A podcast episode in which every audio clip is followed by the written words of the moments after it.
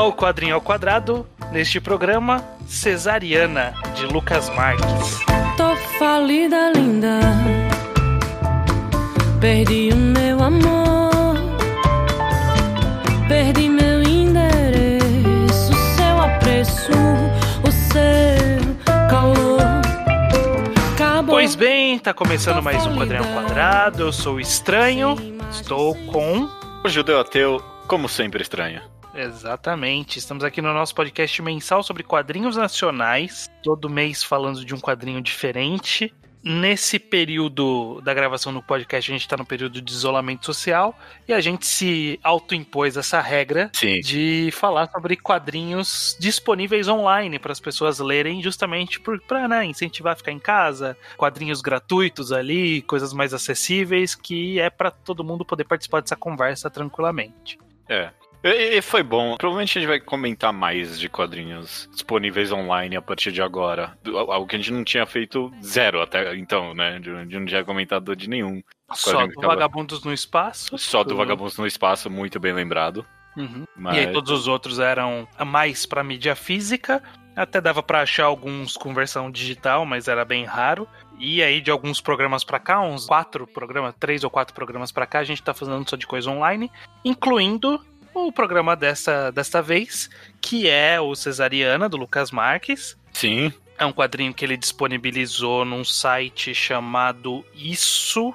Eu teria falado Istio, talvez não seja. Istio. Que enfim, é um site aqui que dá pra ler ele online. É um leitor ok, dá pra ler tranquilamente. Ah, excelente. Não me incomodou. Então, é isso, vamos falar de Cesariana. Se você não leu, você pode ouvir essa primeira parte, que é sem spoilers, e a gente avisa quando a gente for falar da história com spoilers, e aí, se você não leu, você para, lê e depois volta. Beleza, Judeu, é aquela pergunta de todos os meses. Oh, louco. Sobre o que é Cesariana. Vamos à labuta. Cesariana conta a história de Lucas, né? No caso, Lucas, o criador desse quadrinho, né? Uma história autobiográfica, mas não conta a história da vida inteira dele. Ou pelo menos eu acho que não. Tipo, eu não sei quantos anos ele tinha. Espero que ele não tenha morrido depois de fazer esse quadrinho.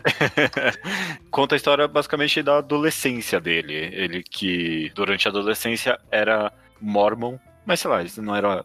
o principal aspecto da vida dele. Mas o Lucas, adolescente ali, tem alguns amigos e a maioria desses amigos tem problemas em casa. Basicamente, a obra conta de forma autobiográfica as dificuldades de ter uma família disfuncional e passar pela adolescência e também... no meio de tudo isso, dilemas com religião. É, ele especificamente dilemas com religião, os amigos, cada um com seus próprios dilemas. Mas ele cita a passagem de que todos ali eram filhos de pais separados, né? Nenhum núcleo familiar era completo. Que é uma realidade bem comum da juventude que a gente viveu, eu vivi, você viveu, imagino que você tinha um pai separado também, eu tenho também. Também. É. Então é algo identificável. Sim. E não são dramas muito distantes do que um adolescente de classe média ali, sem grandes problemas financeiros, assim. Por assim dizer, tipo, não tem ninguém morrendo de fome nesse quadrinho, por assim dizer, né? Sim, tipo, exatamente. Mas isso não para diminuir o problema de todo mundo. E o quadrinho é muito bom em dar qual é o peso verdadeiro de viver aquilo, sabe? Sim, exatamente. Cada um tem os seus problemas e dilemas específicos. E aqui ele relata uma passagem da adolescência dele, que é ele lidando com alguns amigos com alguns problemas específicos. É isso. Eu quase quero partir pra história direto e pular a arte... mas pode ser, a gente pode começar a falar da história. Assim.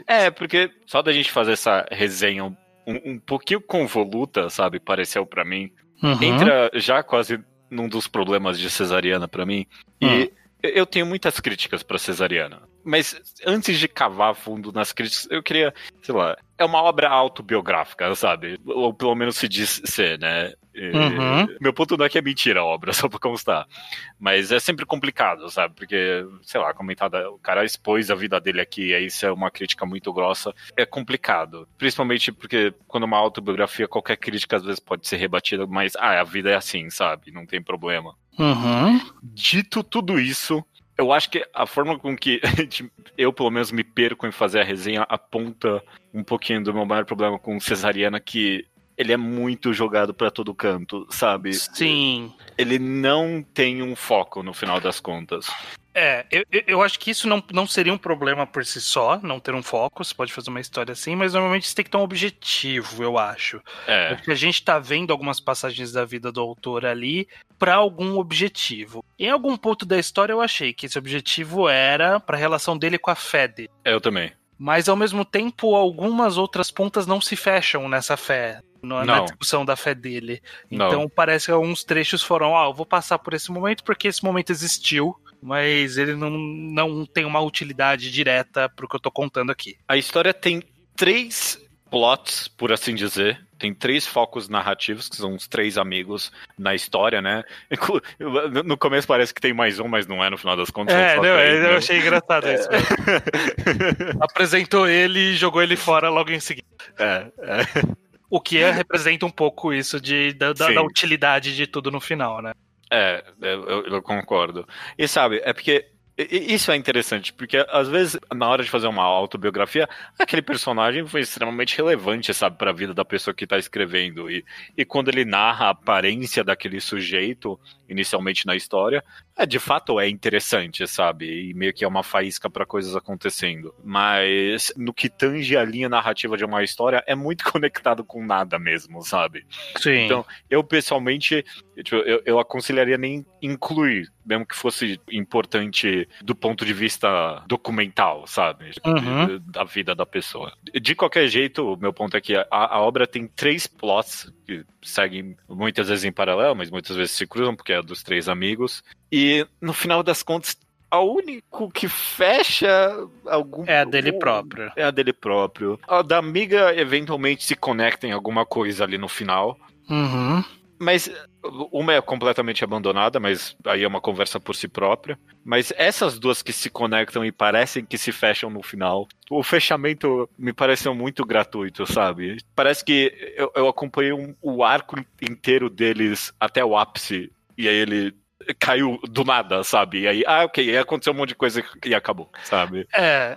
Eu não vou querer entrar muito mais em detalhes do que agora, porque aí já é uma parte com spoilers. Mas eu acho que o sentimento inicial que vale ressaltar, o sentimento que sai disso que a gente tá comentando, é o fato de que ele segue por muitas direções a história, ele tem muitas passagens diversas da adolescência dele e que independentemente elas podem ser interessantes, mas nem todas elas ajudam a engrandecer a história final sendo contada. E talvez o fato de a gente não ter certeza de qual é a história final sendo contada que torna isso um pouco mais perdido mesmo. Eu acho que essa é uma característica do Cesariana.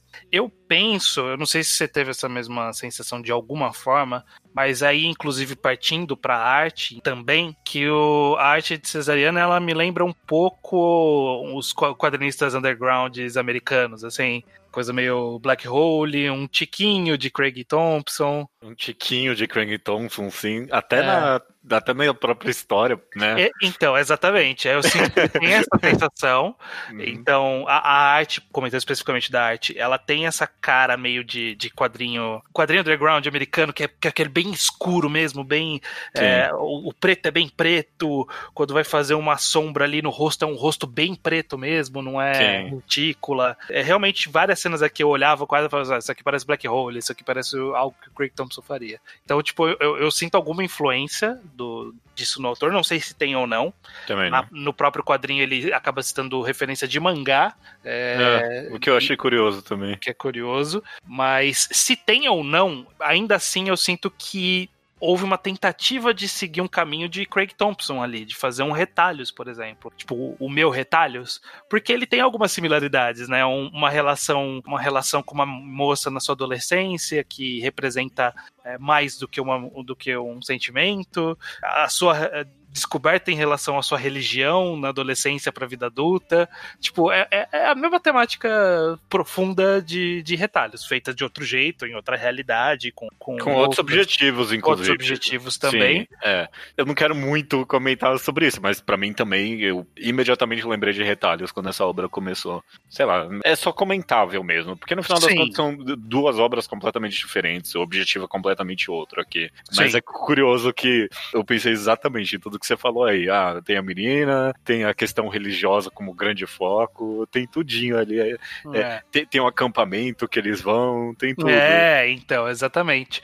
E aí eu comento isso por quê? Porque o caso de Retalhos, a gente já até fez um podcast sobre Retalhos, né? Sim. Existe um podcast antigo nosso, com Segunda Potência. Mas o Retalhos, ele tem um grande tema, mas meio que ele tem mais do que um grande tema, né? Porque quando a gente tá lendo, ele meio que passa pra... A parte da descoberta religiosa dele é meio que uma segunda parte da história, sabe? Era todo sobre um aspecto ali, sobre a menina, e depois muda. E aí eu fiquei pensando, pô, será que a ideia era mais ou menos isso? Tipo, tem um grande aspecto da minha vida, e aí uma hora esse aspecto perde a relevância e eu foco em outra coisa. Que é, por exemplo, o caso da amizade dele, que ele narra na história, né? Que, tipo, tem uma amizade com um garoto que é bem relevante, e em algum ponto ali eles se desconectam, né? Não é tão relevante mais porque ele tá contando dali pra frente a participação daquele garoto. Então será que é uma forma de representar essa fluidez da vida da adolescência, né? Essa efemeridade das relações de um período de adolescente, que por um momento tudo é muito importante e logo em seguida já não é mais tão importante assim? Eu fiquei pensando se talvez esse sentimento que tentou transmitir. Se conseguiu com clareza ou não é outra coisa, mas talvez tenha sido a intenção. Eu não sei. Por esse viés eu com certeza não pensei. Eu pensei bastante em intencionalidade nessa obra, com certeza, sabe? Porque, principalmente porque você termina ela e você tipo, ok, mas e daí? Pelo menos foi essa sensação que eu tive quando eu terminei. Uhum. Então você fica, ok, será que eu não entendi alguma coisa? E aí eu penso, será que tipo...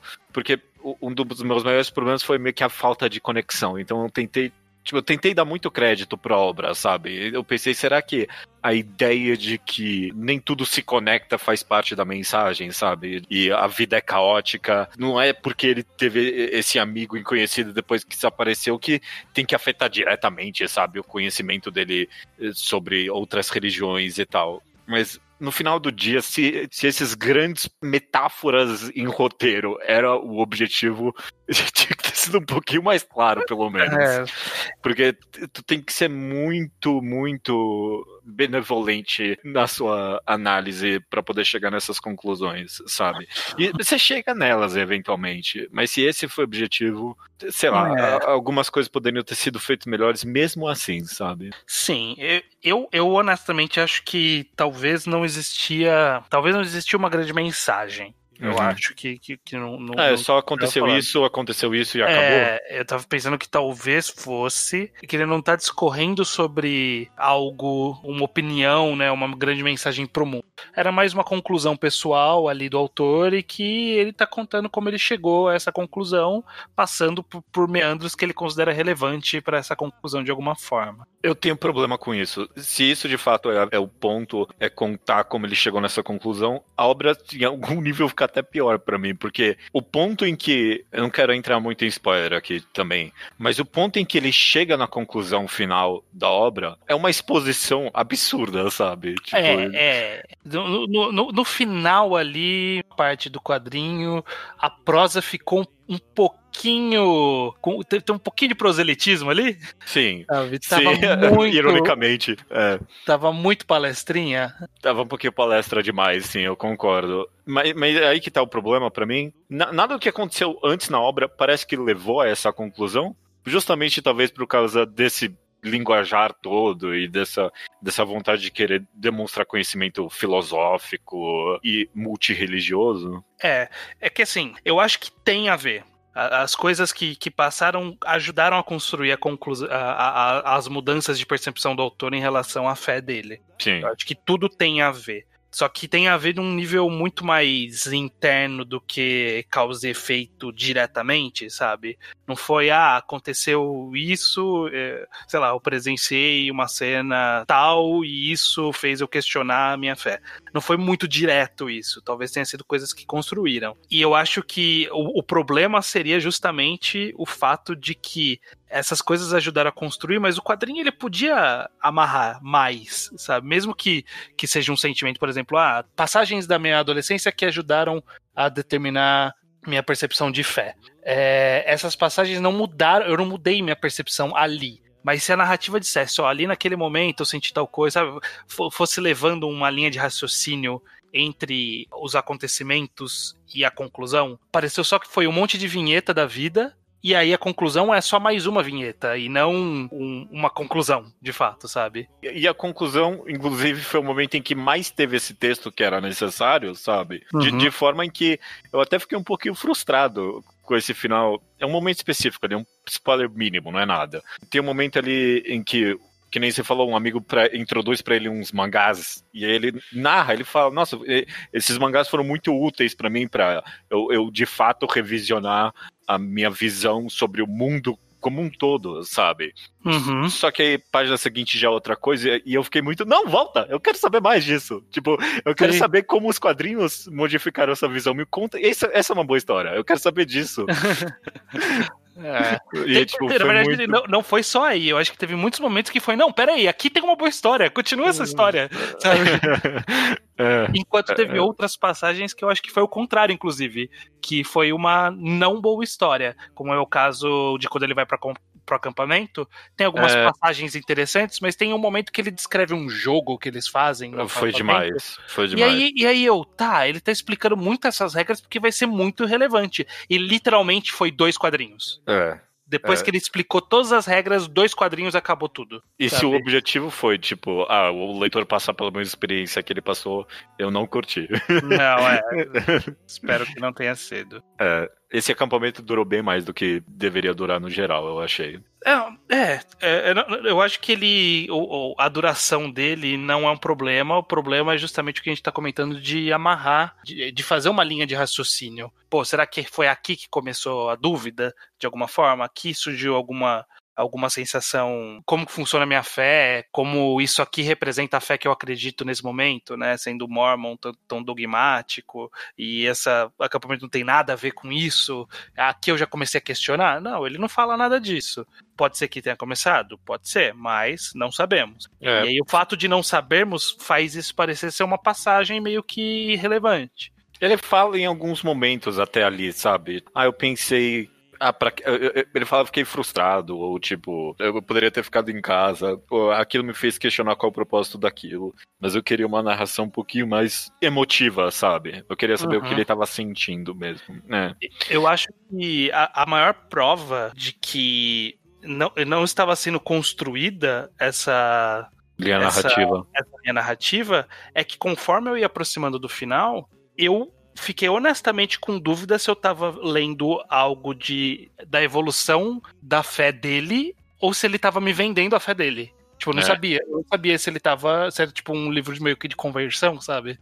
Tipo, eu também não. Eu tive a mesma dúvida. E é quase irônico, porque em algum nível eu tava até mais curioso pelo caminho, tipo, dele ter continuado o café e de mesmo assim tá escrevendo esse quadrinho. Eu fiquei tipo, que fascinante essa ideia. Acabou que não foi isso. E sei lá, não é demérito no final das contas, era só a minha meu negócio, sabe? Mas eu concordo. Não é um demérito ser, mas eu acho que o fato de que não parece que tá progredindo pra isso diz um pouco sobre essa conexão das passagens da história, eu acho.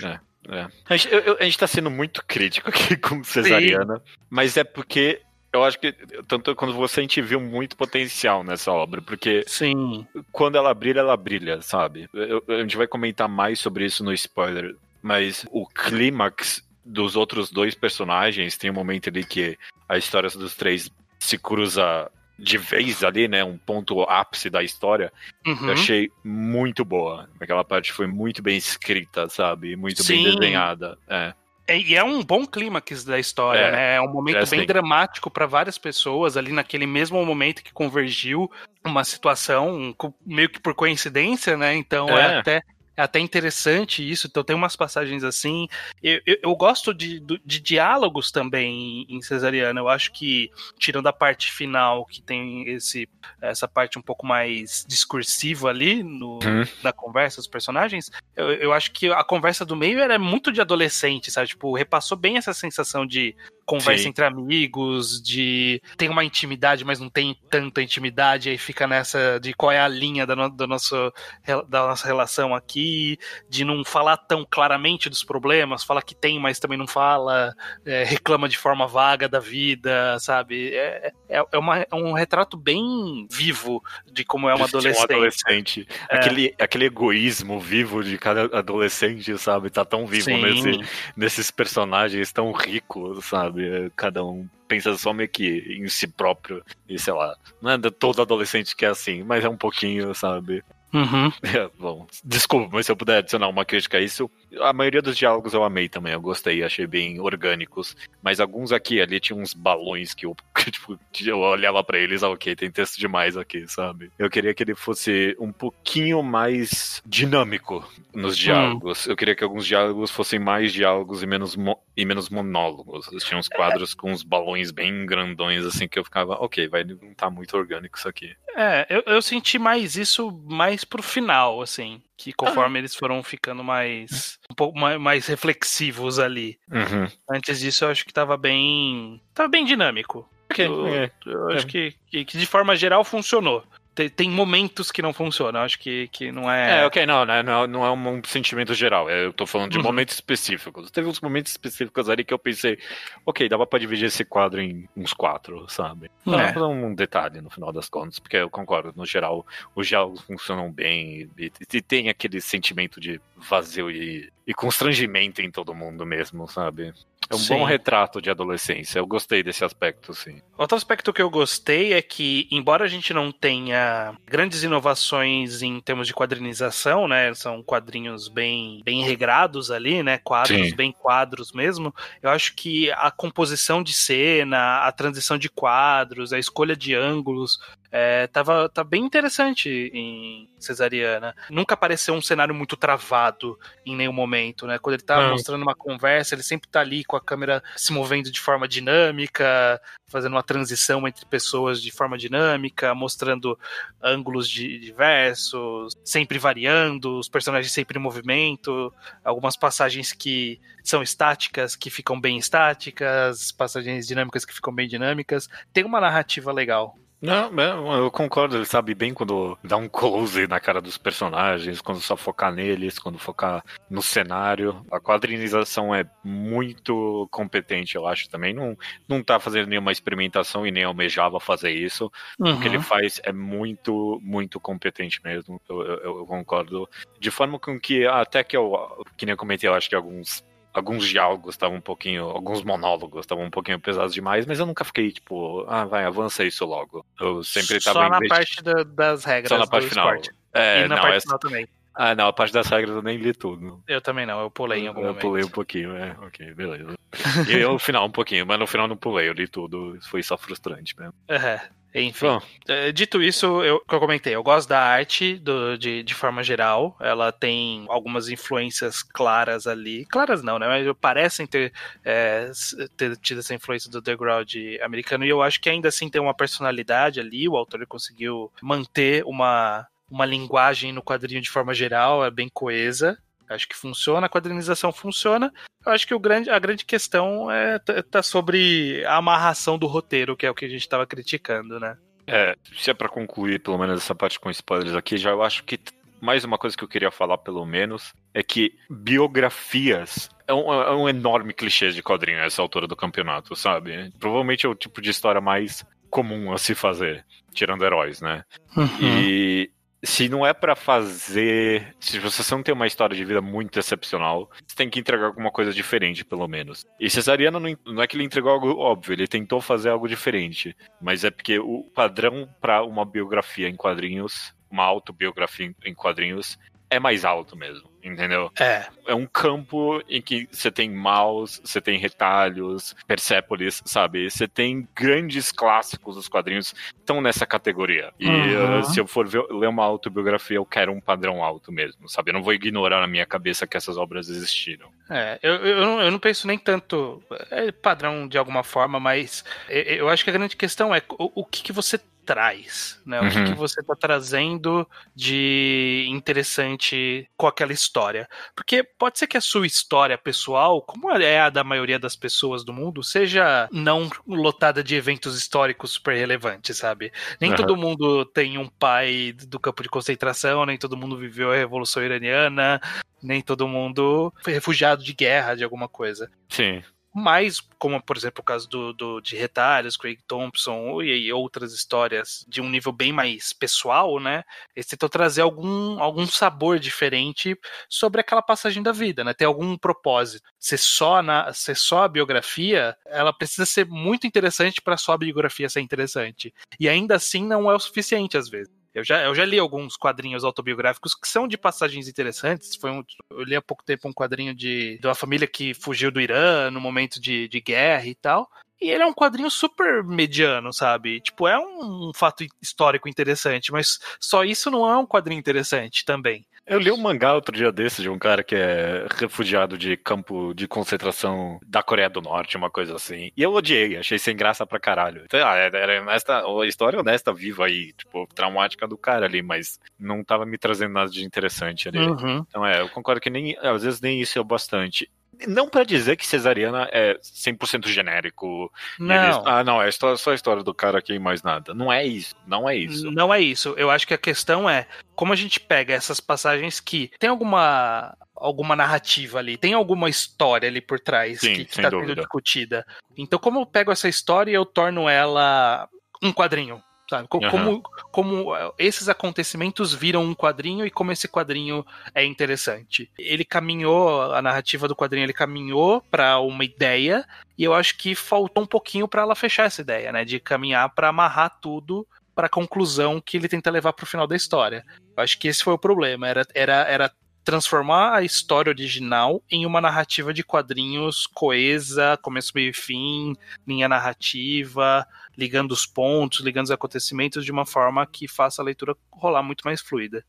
E eu concordo contigo que o começo e o meio provavelmente são bem executados, ele acabou tropeçando no fim mesmo, em que faltou amarrar tudo isso em alguma coisa. Eu não sei se você ficou com esse receio, mas conforme eu fui chegando perto do final, falando assim, como que ele vai amarrar isso? Não tem tanto tempo pra ele amarrar isso. Como que ele vai trazer todos esses pontos em uma conclusão? E aí, em algum ponto, eu percebi, ok, não tá. E ele até tentou nas páginas finais, mas aí a gente comenta com spoilers. Mas não foi o bastante no final das contas. Sim. Mas, enfim, aqui a gente falou que essa parte sem spoilers, não há motivo pra ninguém não ler e ouvir a segunda parte, só se não se interessou, mas eu acho que a leitura tá aí disponível, todo mundo tá com tempo, dá pra encaixar na vida okay. pra ler e opinar e conversar com a gente nessa segunda parte com spoilers. Beleza, cara, vamos lá. Meu vacilo não anula o resto. Eu te amo, meu amor. Não, beleza, Judeu. Ok, estamos com spoilers aqui agora. A gente já meio que deu vários spoilers. Já, mais ou menos, né? De outro, né? Tem grande, eu não falei do... A gente não falou diretamente que ele virou ateu, né? Nem de suicídio, claro. Nem nada disso, né? Sim, pois é.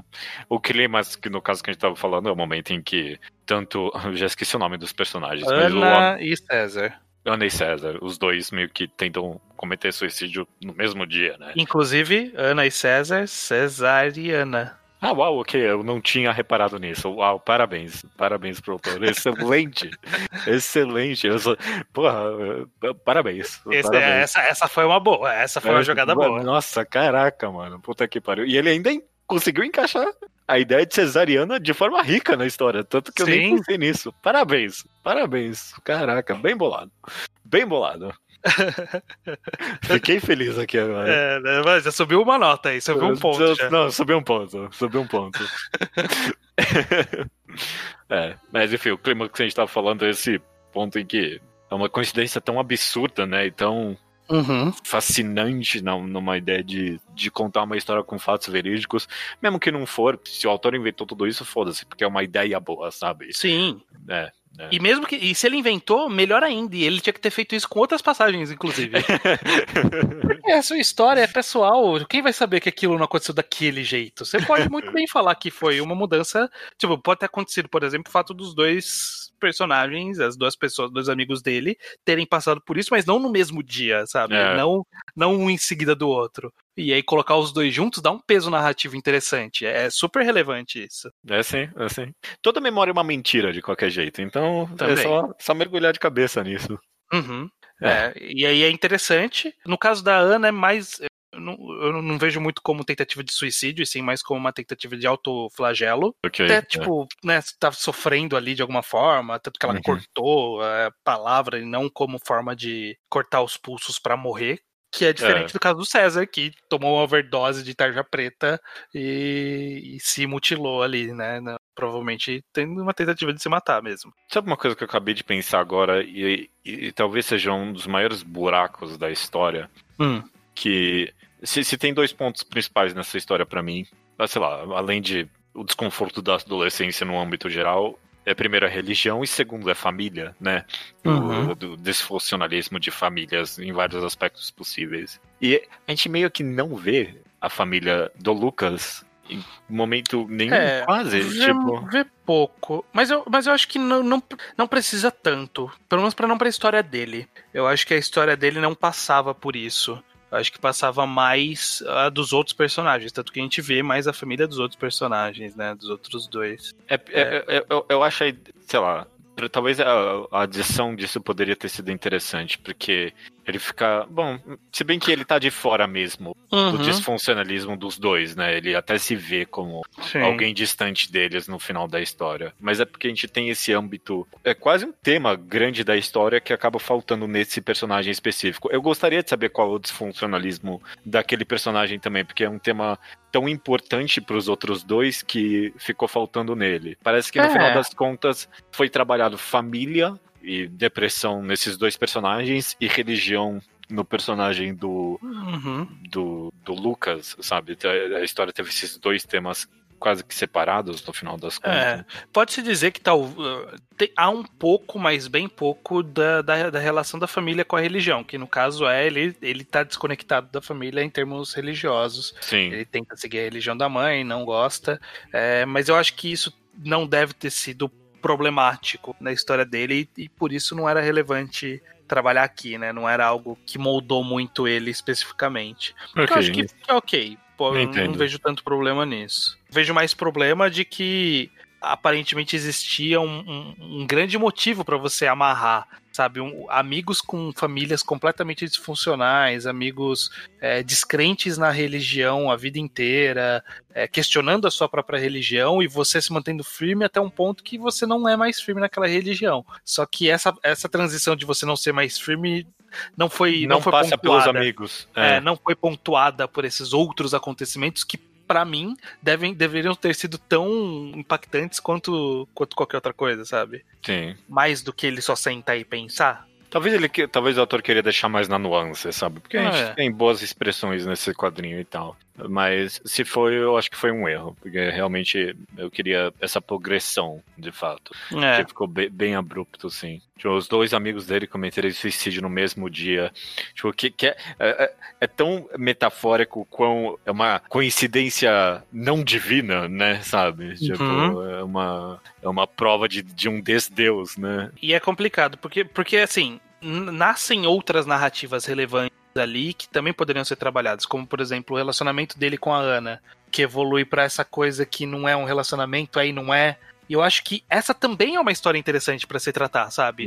De um não relacionamento meio que vai e volta, meio vazio. Tipo, isso eu acho bem legal de ser trabalhado, porque foi muito relevante pra ela. pra Ana, sabe? Ela, depois, no final, é relevante pra ela esse relacionamento deles do jeito que foi. E se tivesse trabalhado um pouco mais, tinha amarrado melhor a participação dela no final também. É, a gente acaba, sei lá, vendo tão distante mesmo esses dois personagens no final das contas, porque, sei lá, provavelmente em termos autobiográficos, o autor viu essas duas pessoas de forma distante a partir daquele momento. Sim. Mas se essa fosse a forma, talvez estendesse um pouquinho mais o que ele pensa daquilo, que nem você falou, de estar distante dessas pessoas. A história acabou só meio que, e aí se afastou, e eu só vi o cara, mas ele já estava em outra série, então tanto faz. Eu queria o autor pensando um pouquinho mais sobre isso, talvez. É, sobre o que qual é o impacto disso, o que isso significa, né?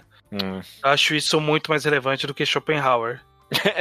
Não. O cara citando Schopenhauer e Buda, por mais importante que tenha sido pra vida dele, eu acredito.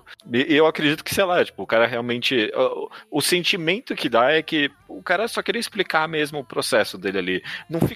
Não fica com um ar pretencioso. Não. Mas a intenção não foi essa. Fica claro que a intenção não foi essa, mas fica... com o feeling de que o autor queria esfregar o conhecimento na sua cara, sabe? Você termina e você não pensa isso, mas é um pouquinho demais mesmo, sabe? Fica parecendo que foi muito mais relevante pra essa mudança da vida dele, ele ter lido Schopenhauer do que Akira. Tudo que ele passou. E Akira do que tudo que ele tinha passado até ali. O que pode ser que seja verdade, não há problema. Só que aí, como que a gente amarra o resto da história com esse acontecimento, sabe? Como a gente transforma isso numa história de quadrinhos sequencial e interessante. Eu acho que faltou fechar esse ponto. Faltou dar esse último nó, sabe? Como eu amarro essas coisas. E é isso que a gente falta. E se... não tem como amarrar o ateísmo final dele com esses acontecimentos que foram importantes para a vida dele, amarre com outra coisa, sabe? Tipo, acha outra moral, que essas enormes histórias, sabe? São muito interessantes mesmo, o que aconteceu com esses três personagens. Qual outra lição que elas deram, se não essa, sabe? Sim, exatamente. O que elas representaram a longo prazo, né? O que você ter perdido aquele amigo representou, o que você ter perdido a amizade com a Ana representou, o relacionamento e o afastamento, o que ver aquela situação dos dois terem tentado o suicídio no mesmo dia, que isso causou, sabe? Qual que é o impacto disso? Faltou esse sentimento de tudo tá em uníssono. Eu acho que não tá em uníssono o sentimento de cada uma dessas passagens. Eu concordo. Beleza.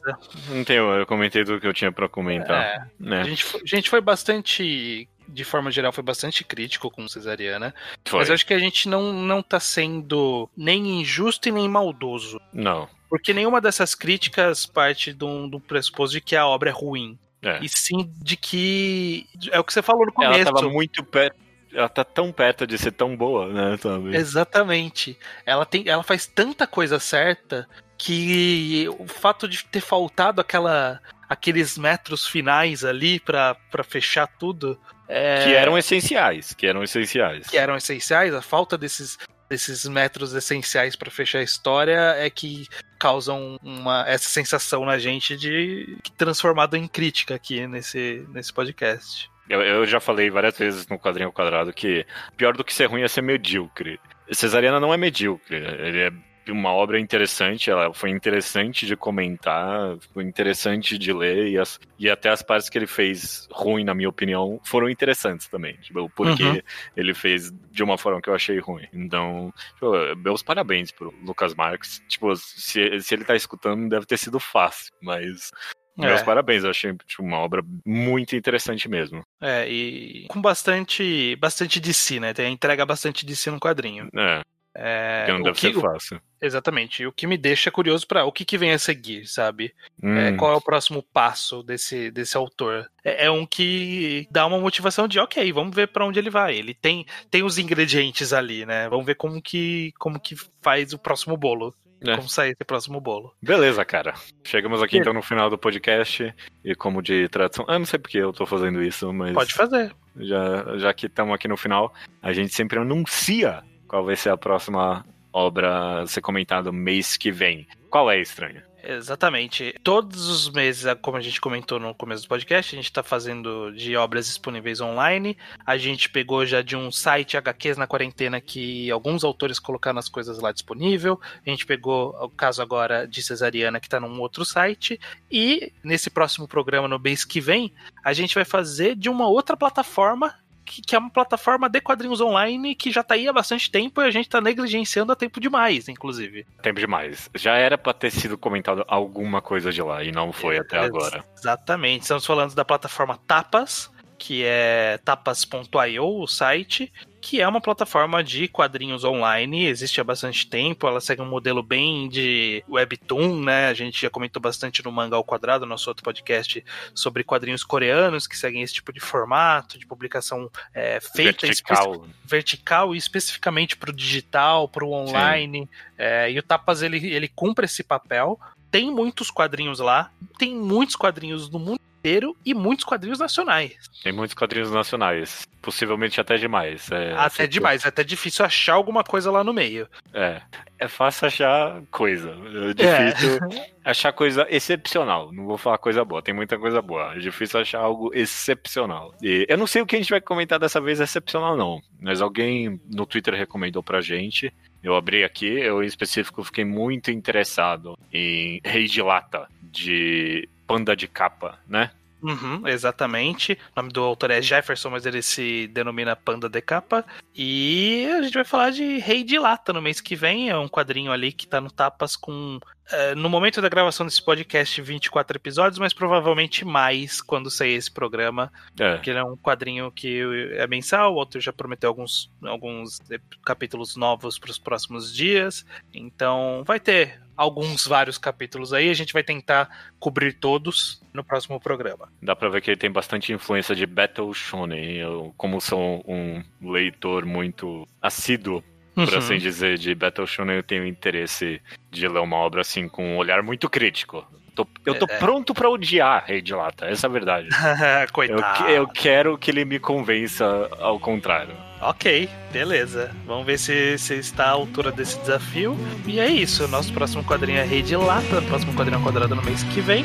E portanto, até mês que vem. Até mês que vem. Formando estalactites tento lembrar o tanto que queima.